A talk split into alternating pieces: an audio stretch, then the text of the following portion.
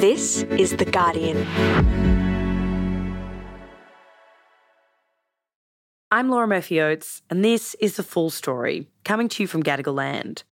The next Israeli government is likely to be the most right wing in the country's history, with a new far right security minister, Itamar Ben Gvir, whose appointment, according to the Palestinian Authority's foreign ministry, could have a potentially catastrophic impact on the Israeli Palestinian conflict. In this episode of our global news podcast, Today in Focus, Michael Safi speaks to The Guardian's Jerusalem correspondent Bethan McKernan about the story of an Israeli politician and of a country drifting to the far right. Here's Michael Safi.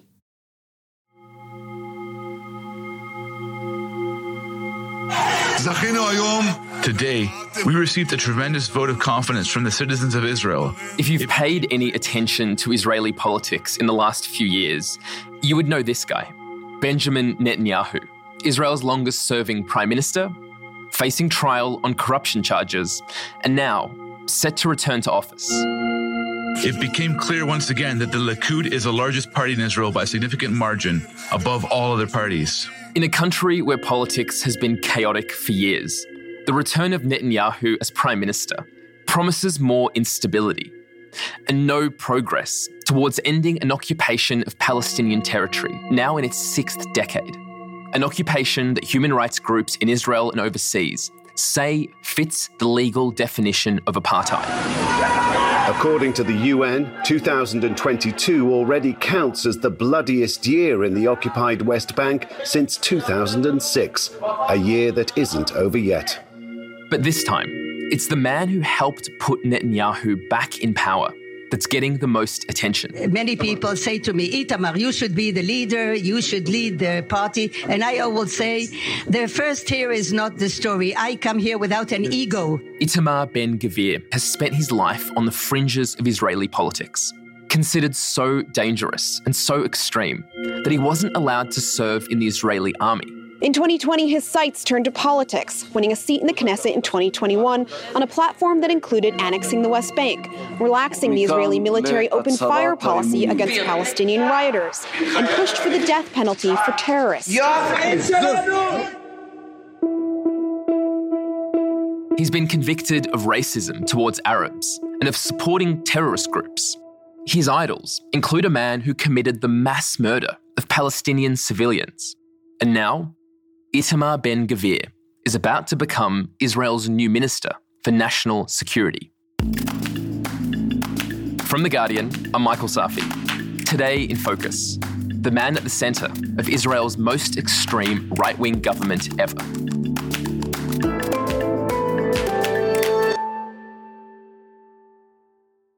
Bethan McKernan, you're the Guardian's Jerusalem correspondent, and you've been watching over the past few weeks as Israelis have gone to the polls and returned Benjamin Netanyahu to power as part of the most far right government in the country's history.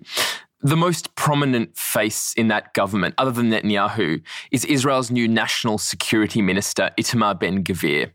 And his rise is a watershed moment in Israel. To get a sense of what it means, tell me about where Ben Gvir came from.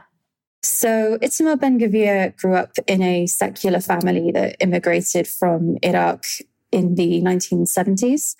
His political leanings became apparent really quickly when he was a young man. By the age of 16, he was joining the Kach Party. We cannot coexist with, with the Arabs. They're in danger to us. They must go which was basically an ultra nationalist, anti Arab, Jewish supremacist party. We have made it clear that we will not use armed violence against Jews. However, we have every intention of beginning the, the settlements and the taking over of Jewish properties in Hebron, and we will use armed violence against any Arab that attempts to stop us. At the age of 19, when he was supposed to do his national military service, he was already on the Shin Bet, on the Israeli internal intelligence services. He was already on their watch list as somebody who held extremist views and was potentially dangerous to the point where he wasn't actually allowed to serve in the Israel Defense Forces because they were worried about what he might do if he was actually given a gun and allowed to interact with the Palestinian population. I think kind of being rejected from the IDF and being kind of shunned because of his extreme views, kind of all it did really was push him even further right. I mean, that is extraordinary that his views were considered so extreme that he couldn't even serve in the country's army. What does Ben Gvir believe that back then was considered so totally unacceptable? Basically, at the core of what most of them believe is that Jewish people living in the historical land of Israel is something that will hasten the coming of the Messiah. And therefore, it's a nationalistic and religious imperative that Jewish settlers go and live in the West Bank and displace Palestinians. After their victory in the 1967 war, Jews came back to Hebron. They built a settlement on the hills above the town, a constant reminder to the Arabs of Israel's victory. That settlement is destined to become a city, Kiryat Arba. The settler movement in Israel or rather in the West Bank. This is something that's been happening since 1967 when Israel occupies the Palestinian territories. But as the numbers of settlers living in the West Bank has grown, so too has, you know, this kind of political movement. The hill that we are already built on uh, some flats. The hill behind it, where the police station is, will be built with another 500 flats. And uh, the hill to the north, these are already three hills. You see it as a permanent settlement? I see it as a permanent settlement that, uh, according to our plans, will be a city of 50,000 people living here. I mean, some people call it messianic or cultish. We are here for very definite reasons, for very definite principles. And I think that once you start giving up these principles, you may as well say that Tel Aviv shouldn't exist and Israel shouldn't exist. And for a really long time, it was a fringe movement. And I mean, when I say fringe, כנסת נכבדה, בהתאם לחוק יסוד הכנסת, Kahana. Whenever the one member of the Kach party who ever managed to win a Knesset seat, whenever he got up to speak in the Knesset in the 1980s, everybody else in the plenum would just stand up and leave. They wouldn't give him any airspace, they wouldn't give him any time. And then the group was banned from politics shortly after that. It was banned in 1990, both the original party and the offshoots, as a terrorist group. But as Israeli politics has become more right wing over the years, it's now kind of very much a, a mainstream current. All right, and to get an idea of why that's happened, why Israeli politics has drifted so far to the right over the past few decades, let's go back to the 1990s, during a period of hope that the occupation of Palestinian lands might be reaching its end. We have come to try and put an end to the hostilities so that our children, our children's children, will no longer experience the painful of cost of war, violence and terror. It was the time of the Oslo Accords that provided a pathway towards a two state solution, meaning a recognized Israeli state next to a recognized Palestinian one living side by side. What was Ben Gvir doing at the time when those Oslo Accords were signed? When the peace accords were being discussed, he was still a young man. He was still a teenager. Um, and he was very much at the forefront of the activism that was trying to stop the peace process from happening. So, just to give an example of that, he actually kind of became infamous in Israel from a really young age when he was 16 because he took part in a protest in Tel Aviv where he ended up ripping the hood ornament off of the car belonging to Yitzhak Rabin, the, the prime minister who was trying to create the peace deal. And um, he told television crews that were there, you know, just like we got to his car, we're gonna we're gonna get to him too. And three weeks later, Israel, a nation in shock, grieves for its murdered leader Yitzhak Rabin. Ben Gvir wasn't involved in this, but somebody else who believed in the same things that Ben Gvir believes in actually ended up assassinating Yitzhak Rabin. I am very sad and very shocked for this awful and terrible crime against one of the brave leaders of Israel. I mean, there's a lot of reasons why the peace process got derailed, but the assassination of Rabin by these um, ultra nationalist forces is definitely, you know, a major factor.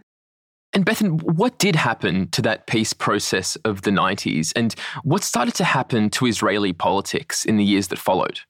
The failure of the peace process, it was also triggered by, again, somebody else who believes in the same ultranationalist creed as Ben Gvir, um, went into a very holy site in Hebron in 1994 and he he shot up the place and he killed 29 Muslim worshippers. And that also, you know, had a huge effect on derailing it. It uh, put the whole uh, uh, peace process in a real danger. I don't uh, even uh, know now if uh, this peace process having any chance to continue or not so the, from the chaos of the, the peace process, which only kind of really got a little way off the ground, that kind of ended up devolving into the second intifada. Unlike the first intifada, Palestinian tactics now focused on suicide bombings, rocket attacks, and sniper fire, which Israel met with even deadlier force. And as we've seen, really, since then, it's been basically a kind of entrenched occupation status quo. But what that means for Israelis is that the more and more invisible the occupation becomes and the easier it is for a normal member of the Israeli public to ignore what's happening in the West Bank and in the Gaza Strip. People just don't even see peace with the Palestinians as a voting issue anymore. And so, Bethan, in these years that Israeli politics is drifting apart, as, as the peace process itself is starting to disintegrate, what is Ben Gvir doing? How is he spending his time? Ben Gvir ended up going to law school. He made a career for himself in the 2000s and the 2010s, defending Jewish people accused of racist or extremist activity, usually settlers in the West Bank who've been accused of violence against Palestinians he does know the law well because he himself has been indicted, I think, more than 50 times for racism and incitement. I mean, he's only been actually convicted once, but he understands the ins and outs of the system. And, you know, he sees himself as a righteous campaigner. You know, he, he, he thinks that what he's doing is ultimately for the good of the Jewish people and the Jewish state. He also ended up moving to Hebron. So he's technically a settler living in the West Bank. And Hebron is a very uh, volatile city. And the Jewish population living there is, you know, also known to be um, very much in tune with the kind of ideals that Ben Gvir and the Kach movement, the, or the movement held. So he's evolved into basically the successor of the Kach party. That's now basically what he is in Israeli politics. And in these 20 or 30 years since Ben Gvir was this young firebrand convicted of racism and incitement, now that he's actually in parliament and has some power, have his views changed at all? Do, do we get any sense that time might have mellowed him in some way? So, Ben Gvir is the head of this tiny fringe extremist right wing party called Jewish Power. They want to annex the entire of the West Bank they have in the past said that all Arabs should be expelled from the land of Israel. I mean, Palestinians make up 20% of the Israeli population. So, you know, that's a crazy thing to say. And to your point about him changing, Ben Gvir has kind of toned down some of the things he used to say in the past. So, for example, he doesn't, he no longer advocates that all Arabs should be expelled from the state of Israel. Instead, he advocates that disloyal citizens of Israel um, should be expelled. And he includes, you know, left wing Jewish politicians in that group. Apparently, he used to have a portrait of the Jewish man who shot up the mosque in Hebron in his living room. You know, this is a guy who was a, clearly a terrorist. And yeah, he was, there was a photo of him in Ben Gvir's house up until he realized that if he wanted to get into the Knesset, other people weren't going to agree with that he might say that he's changed or he might think he's presenting a changed outlook, but I don't really think that that's the case. Bethan, this Jewish Power Party sounds pretty extreme in its beliefs. I mean, you covered their, their most recent election campaign. Did you get a sense of who they appeal to in Israeli society? Like, who are their constituents? He appeals very much to soldiers and to the police because he advocates for things like immunity from prosecution for soldiers and members of the security forces who injure or kill Palestinians. Not that they often get prosecuted anyway. He appeals to almost all of the settler community living in the West Bank. So that's close to half a million people. And that's the population that's growing all the time as the settlements expand. And really surprisingly, um, he really appeals to young people.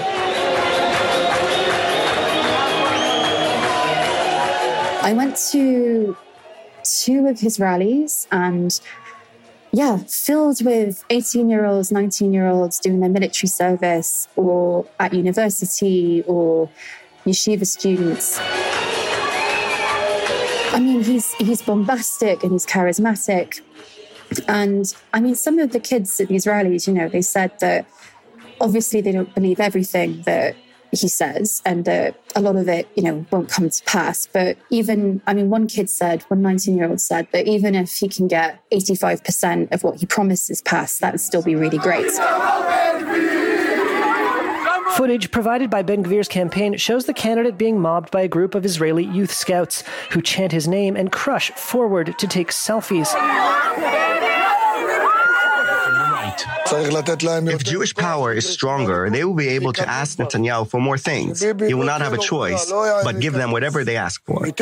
I mean, this is a generation that has grown up, you know, without any peace process whatsoever. They, they've never witnessed any kind of genuine effort from either the Israeli or the Palestinian side towards a peace deal. So I think he's viewed through a lens for young people of somebody who promises change and he promises to actually make things better and make people make people safe, make Israel safe. And that also appeals, I think, to the older people who voted for him, people who are really worried about a rise in terrorist attacks this year and escalating violence in the West Bank this year. And they don't think that the last government was capable of combating it. So, you know, they're voting for the the guy who promises to be a agent of chaos. And I don't know where that's going to lead us. It's interesting that it's young people who are drawn to Ben Gvir's message that these are people who might have no memory at all of the peace process of the 1990s, who can't even imagine the possibility of peace with Palestinians. And so they're drawn instead to these harder and harder line security responses. It's a kind of self fulfilling prophecy where you kill off the peace process, and that makes peace harder to imagine and pushes you into policies that only prolong the occupation, which is, of course, the source of the problems to begin with. Yeah, absolutely. And I mean, he's a symptom, not the cause, right? I mean, Netanyahu kind of showed him how to do it, really. You've got a whole generation now that knows it has to go do military service, often doesn't know any Palestinians in any context except when they do their military service. And, you know, they are a population that they have been tasked with depending on which way you look at it, keeping order and keeping everybody safe or oppressing them and enforcing the occupation. And again, I think it really is seen by this younger generation as us versus them. There's no way that we can go back to any kind of peace process. So, in lieu of that, yeah, it's about defending the faith and defending the country.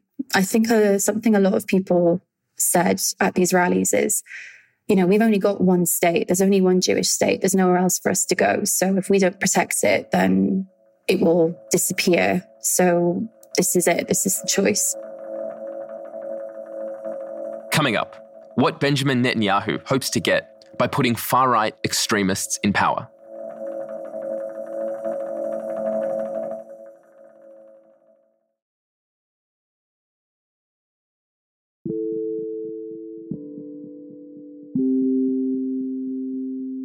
Israeli politics has been chaotic for years now. They've had something like five national elections in three years, and we've covered many of them on the show, including the rise and the fall and the rise and the fall of Benjamin Netanyahu. But can you just take us quickly through the way that Netanyahu managed to come out of this latest election as the leader of a governing majority, and how Ben Gvir managed to use that process to elevate himself into the Israeli cabinet for the first time?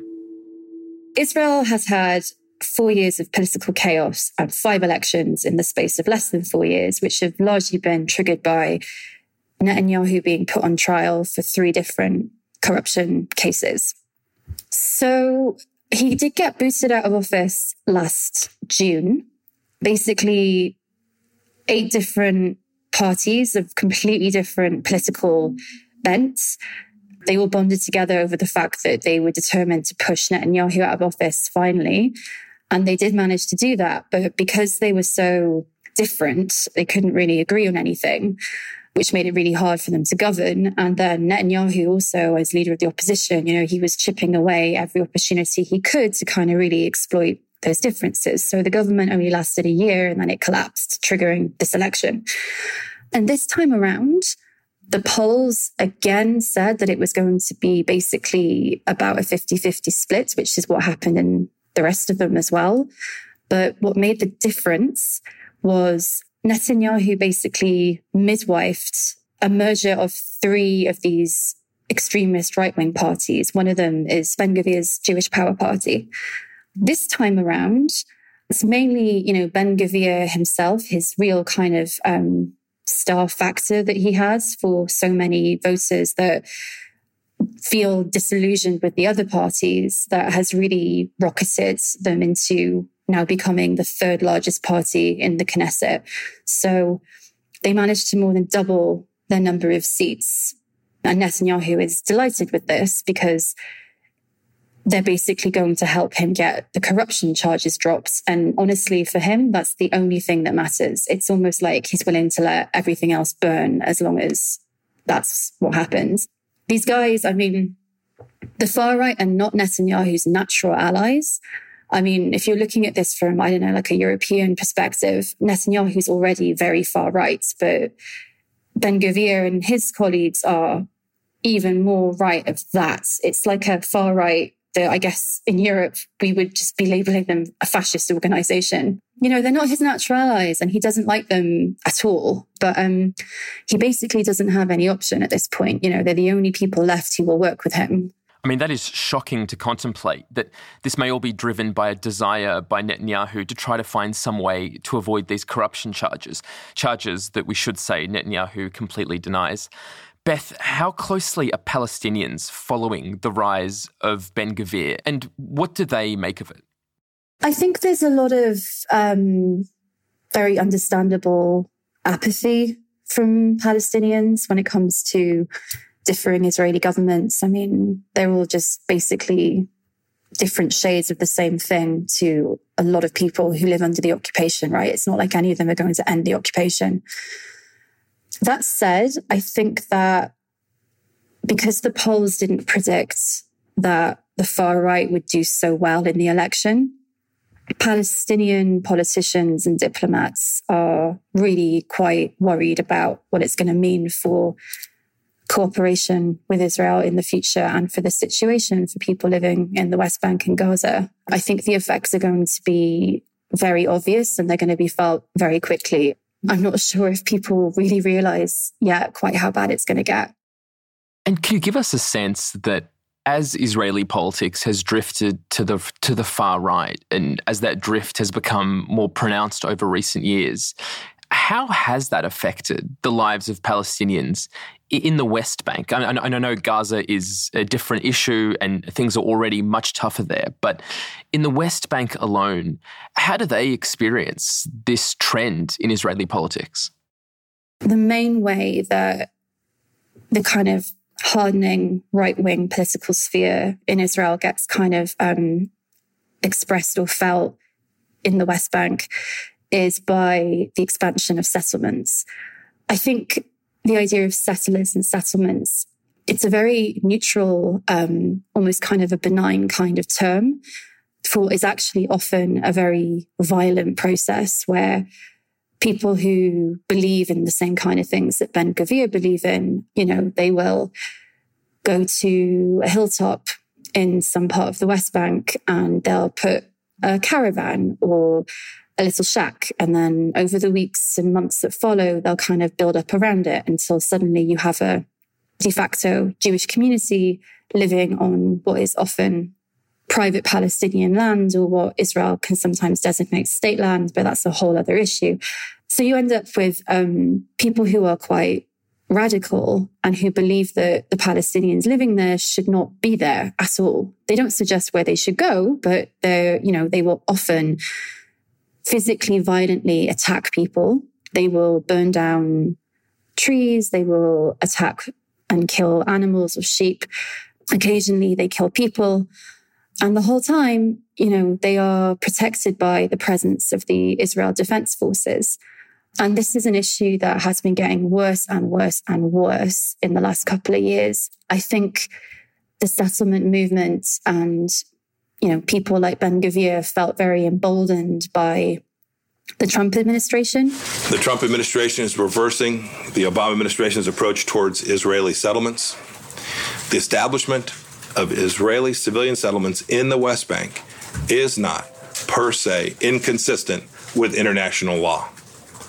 I want to emphasize. I mean, he was very pro Israel's right wing. All of these things um, really meant that the settlement movement and, and the Israeli far right really felt like, okay, well, there's no there's no international bar for us to do this anymore. You know, we can basically do what we want. Bethan, this is not just a story about another country. We know that the US, and to a lesser extent the UK, is connected to what's happening in Israel and in the Palestinian territories through arms sales or just direct military and other aid.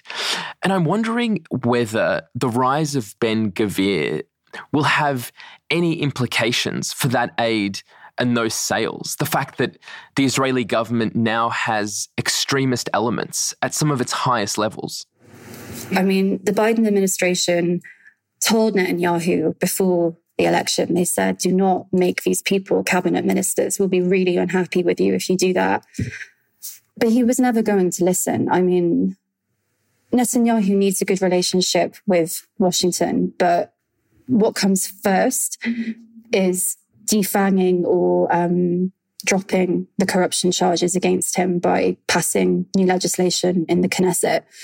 And then if he has to, you know, make good with Biden after that, then he'll have to do it later. But in terms of actual recriminations from the West or from the US, I really just don't see the US or anyone else in the international community taking the kind of moves that would force Netanyahu to really rein these guys in and think twice about the kind of new policies and actions that they want to impose. I mean, they're not going to stop military aid. They're not going to stop security cooperation. They will probably issue, you know, sternly worded statements about settlements and settler violence and increasing deaths of Palestinians, but I don't think that's going to translate into any meaningful action. Bethan, listening to this, it strikes me that the thing about this sort of endless occupation that Israel's been involved in is that obviously it takes a toll on the Palestinians, but not just on them. That, that Israel as a country has been able to secure itself very effectively from Palestinian militancy.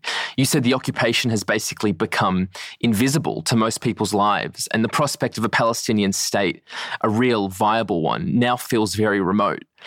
But all of that has come at the cost of having extremists at the very top of the Israeli government. And that itself doesn't seem like a recipe for a peaceful country either.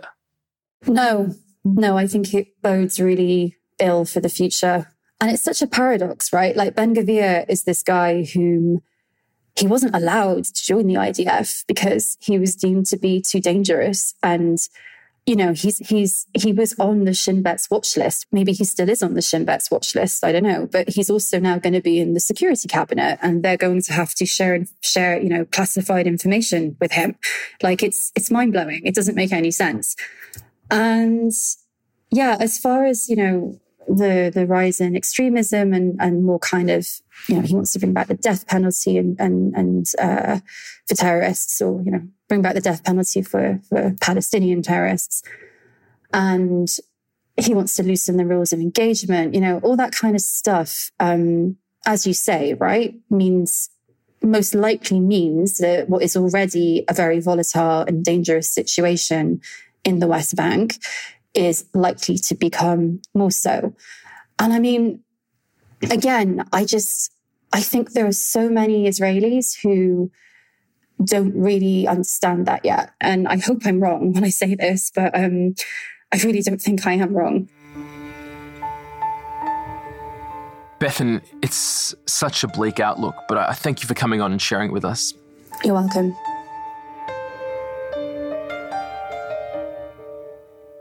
That was Bethan McKernan, The Guardian's Jerusalem correspondent, with Today in Focus host Michael Safi. This episode was produced by Alex Atack and Axel Kacoutié. Additional production by Karishma Luthria.